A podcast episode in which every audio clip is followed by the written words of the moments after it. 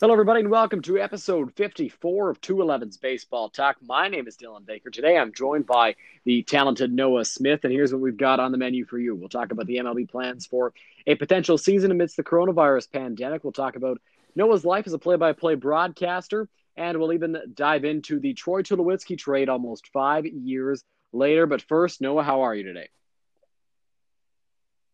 I'm doing all right, Dylan. Thanks for having me on.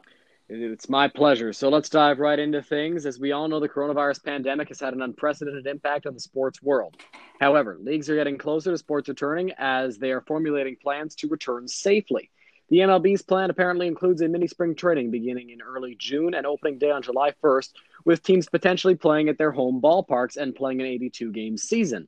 There would also be an extra round of the playoffs to go along with that. They could have extra inning games start with runners on base to speed, speed up the process and to have a winner faster if they are condensed in a location and field times need to uh, be maintained. And the Blue Jays could have some trouble playing at the Rogers Center due to the fact the borders are closed. So, Noah, first off, what are your thoughts on the proposed plan? Well, by just first looking at it, I do like the idea. Obviously, MLB and uh, players union have made this pretty clear that they want to get uh, as many games in as they possibly can. Right now, I believe what I last heard, it's looking at like an 82 game season. Um, I think that's a good number for them, and they're going to increase the playoffs as well. Overall, I think it'll make it a fairly competitive season. We're going to be looking at um, in the last couple weeks of the regular season where we could be seeing up to 20 teams uh, vying for a playoff opportunity. Yeah, for sure. And do you think that a shortened season helps teams like the Blue Jays that are sort of on the edge of competing, but maybe not quite there if we play a full 162 game season, make it to the playoffs or at least push for them? Uh, definitely helps them push towards the playoffs, and, and like we mentioned, with uh, more teams in the playoffs, I certainly think the Jays are going to be gunning for a playoff spot. Um, it's going to make everything a whole lot more interesting. In my opinion, it's going to make things a whole lot more exciting. Uh, I know one of the other things they talked about is the designated hitter in the National League. Um, overall, I think 82 games is lower than the MLB would like to go to, but I mean, they're kind of running out of options at this point. So uh, they got to do what they got to do, and I think it'll make for an exciting season. I think so too. Now, Noah, one of the big things in the past couple of days has been in the MLB's discussion with the Players Association will players take a pay cut? Do you think that that will happen? Uh, do I think it will happen? Um, if they do, it's going to be a very, very uh, little pay cut. Uh, the players obviously know what's going on. They know the danger of going back, even though things are looking like they're getting a little bit better, at least here in Canada. Um, the players know that, and they're going to be playing in some dangerous conditions. So I wouldn't be surprised if they ask for uh, almost all their entire pay, despite paying a, a half a season. Yeah, and you know what? I think they're going to need to take a pay cut. I think all all players in every league uh, maybe not the NFL, depending on what the situation is when their season gets started. But I think uh, players in the NHL, the NBA, and the MLB are going to have to take a pay cut because teams aren't going to generate as much revenue as they normally would in a 162 game season. So I think players are going to have to have a little bit of uh, a little bit knocked off their pay, and I I hope that they're ready for that because if they don't accept a pay cut, there's a good chance that there will be no baseball this year because owners need to be able to pay, you know, what they can. They can't have these $30 million per season contracts like Bryce Harper has. That those are going to be really, really hard to pay right now because teams' revenues at the present moment are zero. Like nothing is coming in because I believe the MLB shop is really, really slow right now due to the pandemic and stuff. So even jersey sales are, are going down and they're going to have to refund tickets if they haven't already. So there's there's a lot that's that's that's going on, and I think that players are going to have to take a pay cut. The other issue that could happen here, Noah, and this is more for the Blue Jays specifically. Um, do you think that the governments will allow travel between Toronto and the U.S. cities so that the Blue Jays can play? Yeah, that's a tough one, and obviously one of the uh, many things that the MLB and specifically Toronto is looking at. I don't think it's going to happen personally. I think it's way too quick, way too early for Toronto to be in the game to be playing at the Rogers Center um, come July 1st. Like you mentioned, they wanted to get the season started. Uh, and to me, if there's not going to be fans there, obviously that really is going to be the top priority for them is to get fans in the seats. And if the fans aren't there, the Jays will be playing in Dunedin, in my opinion. Um, it just makes sense for them. The travel difference isn't really going to be uh, terrible. You've got Tampa Bay already in the East, and I believe the proposal, Dylan, right now is to do just a um, interleague play with NL East teams. So um, if that is the case, the travel obviously not that bad in Dunedin. Yeah, for sure. And you know, you got the Marlins down there, you got the Rays. If you were to play an AL East and NL East circuit only, then it would be it would be a lot easier on travel. And I know Florida is really pushing to get sports going back again in their state. So it might actually benefit the Blue Jays as much as I hope that the governments will allow teams to go in and out of Toronto. Uh, I don't think it will happen either, and I think that the the more likely scenario is the Blue Jays end up playing their 82 regular season games or their 41 home games out of Dunedin Stadium down there uh, in Florida. Now, as you mentioned earlier, Noah, the plan reportedly includes a universal DH, so that would mean the pitchers in the National League don't get a chance to hit. I don't love the idea of a universal DH just because I love seeing pitchers like Bartolo Colon take hacks and seeing what they might be able to do at the plate. What are your thoughts on a universal DH and how will baseball look with it implemented? Uh, well, it's funny, Dylan. The universal DH is probably one of the most talked about things uh, almost every offseason in the MLB. Um, I'm on the fence about it, to be completely honest with you. I'm a pitcher myself, so I love to see the pitchers hit. I love to see them get their chance. But at the same time, there's not a whole lot of good hitting pitchers around. I mean, you could probably pick uh, on one hand how many good hitting pitchers are around in the NL. Um, and with that, I think you lose a little bit of interest from the fans. Whereas if you had that designated hitter, you have a solid nine hitters through the lineup. And I, I just think it's a lot more interesting. You don't have that almost guaranteed out uh, once through the lineup. Yeah, for sure. And like you mentioned, there aren't very many talented hitters in the National League and uh, pitchers that uh, that is the talented pitchers that can hit. Um, so I think yeah, you do lose a little bit of fan interest. It might be better for National League teams um, but you know, I just I it's something I really look forward to seeing every time I watch a National League game, and I think it'd be unfortunate if it uh, if it were to come to an end. Now, final question on this topic, Noah. Uh, base runners on bases to start extra innings. It's an idea that I hate and that I would only be okay with if they are playing all their games in one location and they need to have the next team on the field by a certain time. What are your thoughts on the whole runners on base to start extras? I think it has its place in baseball. I don't know if that place is at the major league level necessarily. Um, obviously, myself, you, anyone that's played baseball really, they've probably had that situation happen to them, at least at the minor level where they put the runners on base. The whole point is to try and get things over with uh, quicker than usual. I don't like it, like you mentioned. I'm not a huge fan of it. I think that uh, extra innings should be the same, played the same way as the rest of the nine. Uh, but that being said, if MLB's plan is to try and get things uh, over with quicker, um, that's one way to do it. Yeah, it sure is. And I see why maybe it would be implemented this year, but I really hope if it does get started this year that it is a one year thing and it is gone by 2021.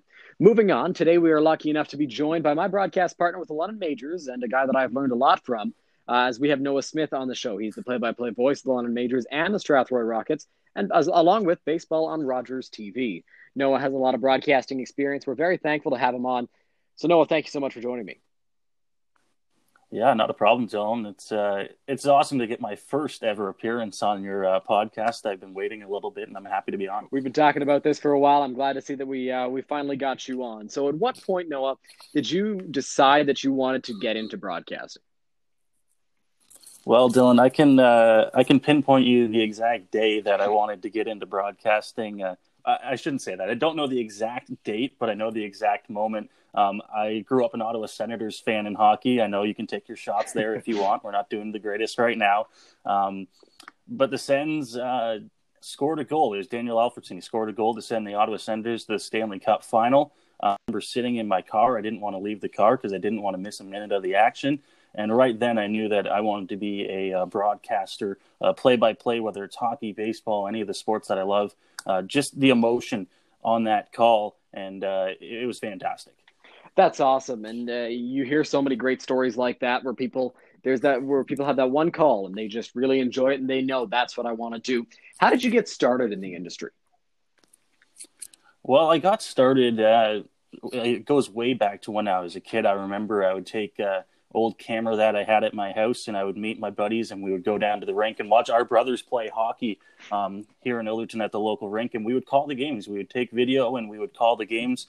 Um, and it wasn't live or anything; it wasn't recorded. We were the only ones that had it, but I just remember the passion that uh, I had and they they had joining me back then. Um, I really got into more of the professional side of broadcasting. Obviously, I attended Fanshawe College here in London. Uh, took the radio broadcasting program. It was fantastic. Met so many great people, and that's really where I learned a whole lot of my stuff um, in terms of broadcasting. But you don't really learn play by play until you get into it.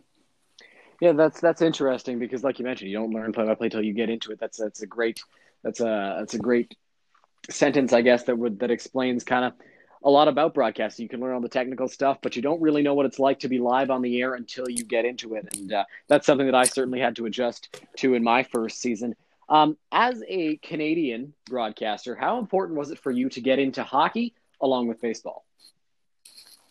Uh, it's super important. Hockey obviously is the number one game up here and there's so many different teams around there's junior teams there's you know semi-pro teams around the around our province and around all of canada um, and i think i remember actually having a conversation with you at the end of the uh, 2019 major season where i said hey if you want to do this you should try to get into hockey as well because that's where you're going to get a lot of opportunities yeah, for sure. And like you mentioned, Canada is dominated by hockey. And I do remember that conversation. It's what inspired that question, actually uh, on the bus back from I believe it was Welland in uh, in July. So Noah, I'll give you a scenario here. Your team's getting blown out, and it's a game that many fans have tuned out of, and fans are leaving the rink or the park. How do you keep the remaining viewers entertained during a tough game?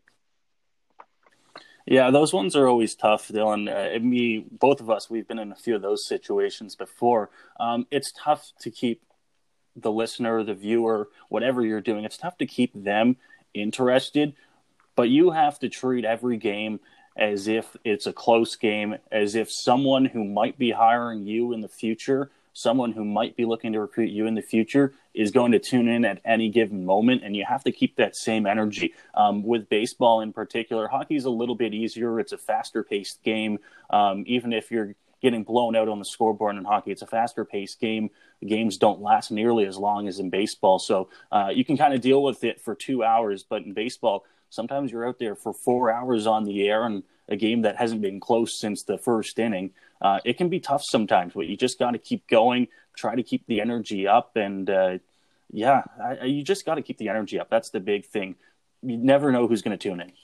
That's a great point because I know that a lot of uh, a lot of people looking for broadcasters are interested in how much energy you have, how entertaining you make it for for the viewer. So keeping that energy is something that's very important. And I'll be completely honest with you, it's something I did struggle with a little bit in uh, in my first season in broadcasting. So Noah, as a play-by-play guy, how much preparation goes into each broadcast for you? A lot of preparation uh, goes into every single broadcast, and the great thing about it is for a play-by-play guy, for a color guy, um, for hosts, anything you're doing in the sports broadcasting industry, everyone has their own way of doing uh, preparation for a show, for a live sporting event, for a call. Everyone has their own way. Um, I know me and you, we have totally different ways of uh, getting prepared for games. You like to have everything printed off right in front of you. I like to kind of store things up in my head. Of course, that can give you problems sometimes if you get a little bit forgetful, but everyone has their own ways. I know for me, when I'm on the bus to a game, whether it be for baseball or hockey, um, that two hour bus ride is solely dedicated to putting in the headphones, turn on some music, and try to find anything you can on these two teams.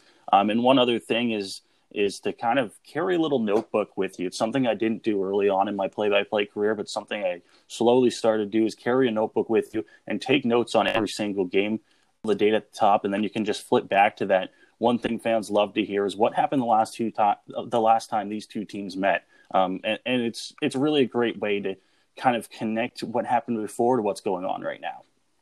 That's a great idea, and you know what? I I'll be completely honest. I didn't do that uh, last year at all, so that's something I am going to start doing for sure. Now, how does your approach change from a television broadcast to one on the radio?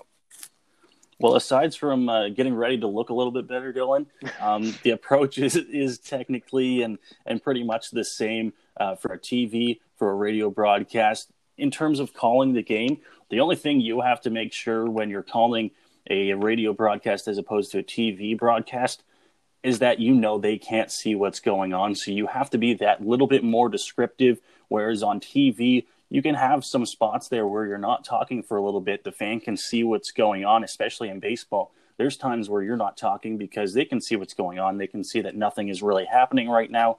Um, you can kind of let the fans take it away at times too. That can be good in radio, but a lot of the times in radio, you want them to paint. You want to paint a picture for the listener, and you want to really show them what's going on as best you can. And at the same time, uh, I don't know where I heard this the first time, Dylan, but I remember this and it sticks with me. When you're calling a radio game, I think it's about a minute and a half. Every minute and a half, you want to be updating them on the score and the time. If it's in hockey, give them the time left in the period and the score. If it's baseball, give them the inning and the score. Every minute and a half. It seems like a really short amount of time, but to the listener, they could have tuned in right after you said it the last time, and they don't want to be waiting another four or five minutes to hear what the score is. Yeah, that's true. And you know what? I've personally tuned into a lot of uh, radio broadcasts in the past, whether it's on the way home from a baseball game or from school or something. Uh, and I don't know where we are in the game, and the uh, the broadcasters do a great job of of updating me. So that's a that's a great idea. And wherever you heard that, that's clearly a very uh, reliable place to get some get some broadcasting tips. A couple more questions on this subject here, Noah. Um, you have worked in crews with three members in the booth, including yourself, and you've worked with two. Uh, so, how difficult is the transition, and how do you adjust based on the number of people you have with you? Yeah, that's a tough one. Uh, I know in the broadcasting industry, everyone's going to have differing opinions on how many people should be in the booth. Um, generally, people are going to say two people in the booth. You want your play by play guy, and you want your color or your analyst guy. Um, it's a good way to go. It gets everyone a lot of talking time. That being said, when I've worked in booths with three guys, it's been fantastic because I can focus on calling the action, uh, you know, telling people what's going on, making the calls. And I got two guys beside me that can break down every single thing that happened. And the fans are really getting, and, and the listeners, viewers, they're really getting um, everything they need to be without being overwhelmed. Yeah, it's tougher, I would assume, to work with to work with three people. Just being a little bit afraid of people talking over each other, but it works itself out eventually, and it, it always sounds very, very good. Now, two questions. Well, one question. It's got two parts to it. So this is a question we ask all of our guests when they come on the podcast. Noah, do you have a favorite baseball memory? Um, be a little bit more specific. At broadcasting or just any baseball? just any baseball right now. And then, and then I was going to ask what uh, what your favorite broadcasting memory is, baseball or hockey. But if you want, you can give them both to me at the same time. Uh, favorite um, me for baseball, obviously. Um, for watching the Blue Jays, you know, those playoff runs back in, in 15, 16, the Jose Bautista bat flip was fantastic. I remember where I was in my dorm room at college watching with my buddies.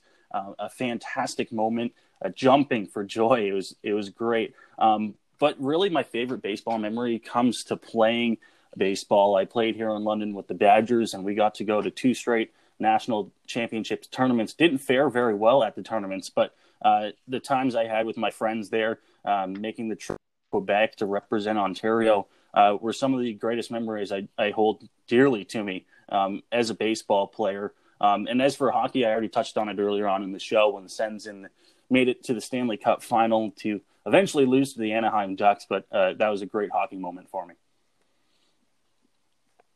Yeah, that's awesome. I mean, playing baseball, playing a team sport in general, there's nothing quite like it. The people you get to to meet, the places you get to see and go, it, it's really really awesome. So uh, you can listen to and watch Noah even during these tough times as he co-hosts the newly released Majors Quarantine Corner and IBL on Deck available on the Intercounty Baseball League and London Majors social media. Noah, of course, as mentioned earlier on in the show, is the play by play voice of the London Majors and the Strathroy Rockets, as well as baseball on Rogers TV. Noah, we're not done the show yet, but thank you so much for joining me today. It was a pleasure to get to chat with you about your time in the broadcasting industry. Thanks for having me, Dylan. It's been great so far. I love sharing stories with everyone, and and hopefully it inspires someone new out there to get into the industry that me and you. Uh, it's only enjoyable being in this industry. We apologize for the technical difficulties that we had there. We ran into some problems as we were about to head into our next segment. It's been nearly five years since the Blue Jays acquired Troy Tulowitzki for their 2015 playoff run. This is a new segment that we will feature in almost every episode, at least for the next little while, and it's entirely inspired by Steve Dangle of Sportsnet, who does his trade trees on the Sportsnet YouTube channel. This trade tree will be uh, on 211's Baseball Talk social media the day after the release of this episode, being Friday, May 15th, so you can check it out for yourself. In case you have forgotten, on July 28th, coming together late July 27th, 2015, the Blue Jays acquired Troy Tulowitzki and LaTroy Hawkins in exchange for Jose Reyes, Jesus Tinoco, Jeff Hoffman, and Miguel Castro. Tulowitzki, keep this in mind, was under contract until this year with a club option for the next. LaTroy Hawkins was nearing the end of his career at this point. For the Rockies, Jose Reyes was grossly overpaid $22 million until the end of 2017, with a $22 million option for the next year. Noah, it's July 28, 2015. What's going through your head when you see this trade happen? Uh, Dylan, I was really excited when I saw this trade come through for the Jays. Um, obviously, we knew the Jays had a pretty good team that year, and to be sitting, like you mentioned, I think it was 500 when the trade happened. Uh, it was a little bit disappointing where they were in that season. You knew that they were just a piece or two away from being in a playoff spot, or at least trying to hunt down a wild card spot. And I really like this trade picking up Troy Tulowitzki, a fantastic defensive uh, infielder, as well as swinging a great bat over in Colorado. Some people were unsure how that would translate, moving away from Coors Field and into a AL ballpark like the Rogers Center. Um, and I think LaTroy Hawkins was a good piece to that as well. I think what he's 42 years old at that time in his career, maybe. Um, so a little bit older than anyone would have liked to go, but I think he was a good piece to kind of bring that veteran leadership into the Toronto bullpen. Yeah, for sure. So let's start with the Blue Jays side of this trade. The 2015 Jays needed pitching desperately. Their offense was built to succeed, but the pitching wasn't. Instead of targeting pitching right away, GM Alex Anthopoulos acquired a shortstop in Troy Tulowitzki and traded a clubhouse favorite in Jose Reyes. Noah, were you surprised at all when this trade was announced that they didn't get a pitcher? I was a little bit surprised, but the way that uh, season was going, you had to imagine that they were going to do it at some point, and if it wasn't in this trade, that they had obviously something else in their mind where they were going to go out and get an arm somewhere else. So I wasn't worried. I was a little bit surprised, I guess I would say, uh, that they didn't go out and get an arm in this deal. Um, I believe they gave up a few arms as well, if I'm not mistaken, in the trade. Uh, so I was a little bit shocked, but you know what? I, I had faith in the front office that – they had something going on there, especially after making a trade like this to acquire Tulo. And sure enough, they did as they acquired David Price a couple of days later. And uh, the Blue Jays were set. Unfortunately, they did get eliminated in the 2015 ALCS. Let's start with the Blue Jays side of this. The 20, uh, sorry, let's start with Troy Tulowitzki, I should say. He was a major part of that 2015 team down the stretch. Less on the offensive side, only hitting 239 with five home runs, 17 runs batted in in that season, but more in the clubhouse and on the infield. In the ALDS against Texas, the shortstop hit 039 with a home run and four driven in. In the ALCS, though, against Kansas City, he hit 304 with a home run and seven runs batted in. So a great series for him. Unfortunately, as mentioned, the Jays lost that series in six games to the eventual world champion Royals. The next season, in his first full season in Toronto, he had a great year. He had 254, 24 home runs, 79 driven in. In the playoffs, despite, being hitless in the wild card game against the Orioles, Tulo went off in the ALDS. Against the Rangers, he hit 462, granted in just three games, with a home run and five RBI. Uh, however, the Blue Jays' bats were stifled by Cleveland pitching in the ALCS, and Tulo was no exception, with just two hits in 18 at bats. How important was Tulowitzki for those two playoff teams, Noah? Uh, incredibly important, Dylan. And I think the big reason why, like you mentioned, it wasn't necessarily his offensive output because in his time in Toronto, he never really was a fantastic hitter. Uh, he was clutch at times. He hit when he needed to.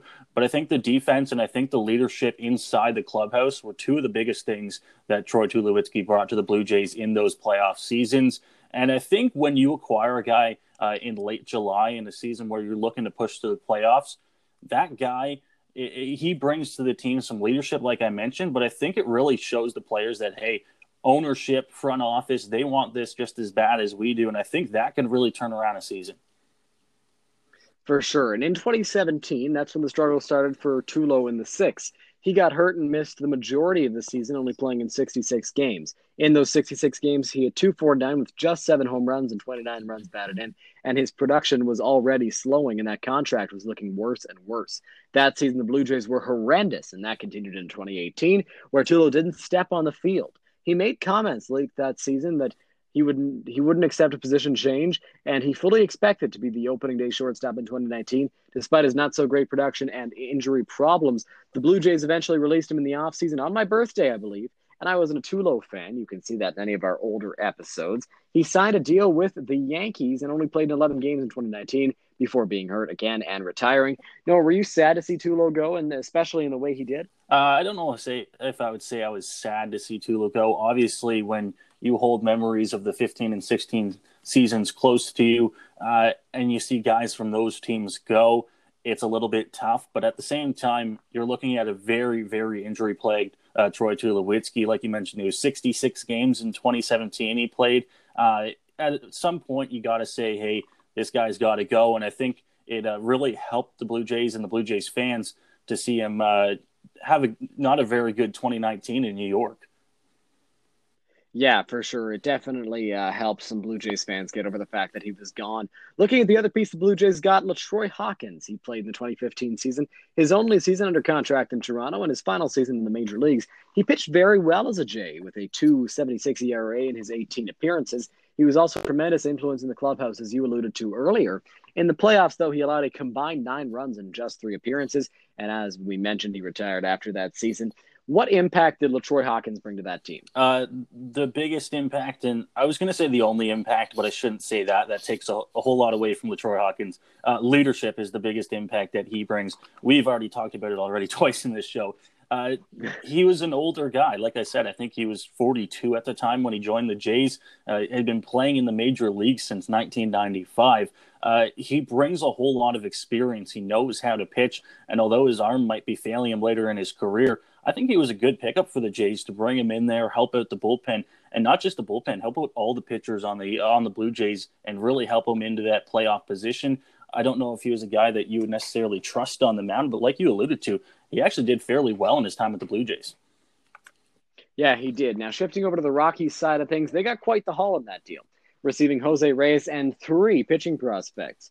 Beginning with Reyes, he was originally traded to the Blue Jays in 2012, and that trade will be covered in next week's podcast. But with uh, with Colorado, Reyes finished the 2015 campaign, hitting 259 with three home runs and 19 driven in. After that season, he was suspended for a domestic violence dispute until May 31st. Once that ended, he was optioned to AAA to get back in shape. The Rockies had Trevor Story and Brendan Rodgers coming up, so they were content to designate him for assignment on June 15th when he signed with the, or he then signed with the Mets on June 25th.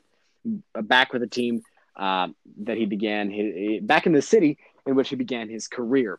He would play two seasons after 2016 with the Mets, hitting 234, 27 home runs, 98 driven in in 315 games. Noah Reyes was a bit disappointing with the Blue Jays. How big of an upgrade do you feel Troy Tulowitzki was compared to what Jose Reyes brought to that 2015 team? Uh, the biggest upgrade I think that the Jays possibly could have got on that market in 2015. Um, I'll try to be as nice as I can here because I was not a huge Jose Reyes fan at all. To so so to see him go, uh, I was very happy. Um, I just don't think that he fit well with what the Blue Jays were trying to do back then. Um, and to see him go, I was fairly happy. Uh, and he and, and, I think as soon as he had his domestic uh, violence issue go on there while he was in Colorado, I think he said it was at the end of that season um, it's usually hard for players to bounce back from something like that. And I think for Reyes, he was getting near the end of his MLB career. Yeah, for sure. And uh, tough to bounce back from that, as you mentioned. Reyes was no exception to that. Now let's look at two pitching prospects. Miguel Castro, the first pitching prospect in the deal. He started the season in the big leagues with the Blue Jays as their closer, but struggled mightily. And he was sent to Colorado, where he had a brief five game stint with the major league club once again, with a 10 13 ERA. In 2016, he posted a 6.14 ERA in 19 games, bouncing between the minors and the big club. At the beginning of 2017, Castro was DFA'd by the Rockies and picked up by the Orioles, where he had relative success with a 4.06 ERA and 167 appearances over three seasons. Keep in mind, he is still 24 and has plenty of time to develop. The other big pitching prospect sent to Colorado was Jeff Hoffman. He was drafted ninth overall in 2014 by the Blue Jays and was a pitching prospect with a lot of optimism surrounding him. He was a major part of the deal going to Colorado, as he was ranked in the top 100 prospects in just his second season in the Blue Jays system. However, some may, might say that he was called up too early, and that some is me, as he was already in the majors in 2016. He is still a Rocky to this day with a 6.11 ERA over four seasons, mainly as a starter. His WHIP sits around 1.6, and he has a negative career WAR. Noah, do you think these two uh, talented pitching prospects were rushed to the big leagues? I will say that uh, I think Jeff Hoffman was rushed to the big leagues for sure. I don't necessarily know about Castro. I think he's actually fared fairly well so far in his major league career. Like you said, he's still young, so to have that many uh, years under your belt in the MLB and to still be fair, faring well, I think he's done all right for himself. Um, that one was probably the one to me that uh, a lot of more people understood when the trade happened. Hoffman at the time, I think a lot of people were wondering why we're giving up such a good prospect. Uh, they'll be happy to know now that he hasn't turned out to be anything too fantastic. So, uh, a good trade in my mind to get rid of those guys. You would have liked to see them maybe pick up a younger arm in the deal, but overall, pretty good to me. Yeah, I would say so too. And the final piece going to Colorado was Jesus Tinoco. He was a uh, pretty major pitching prospect for the Blue Jays. I believe their second ranked prospect coming into that season uh, out of Venezuela. He was not rushed and made his debut last year for the Colorado Rockies. He pitched in 24 games out of the bullpen, posting a 475 ERA and a 1.61 WHIP. He was in the minor leagues when spring training was suspended. Noah, do you think, and I know he hasn't been a big name prospect since he left the Blue Jays, do you think Tinoco might uh, be a successful reliever or starter in Colorado? Yeah, I think he could be. Uh, like you mentioned, he hasn't been ultra successful uh, with the Rockies yet. Uh, I believe just some minor league time, but I think he's a guy that can definitely get there, and I think he's got the skill uh, to possibly be a good piece in the Rockies bullpen. I don't see him being much more than that. I don't see any starting time for him. But hey, it, it's amazing how pitchers can change over the course of a few years. You get a pitching coach that you really gel with, and, and it can really change your career and, and make it take off for the better. That's true. It's a great point, Noah. And so this trade tree didn't have very many moves after the big one. Next week's, it most definitely will. Thank you all very much for joining us. Noah, thank you so much for hopping on the podcast today. Thanks for having me, Dylan. It was a blast to chat baseball with you. And uh, hopefully we will get through this as soon as we can.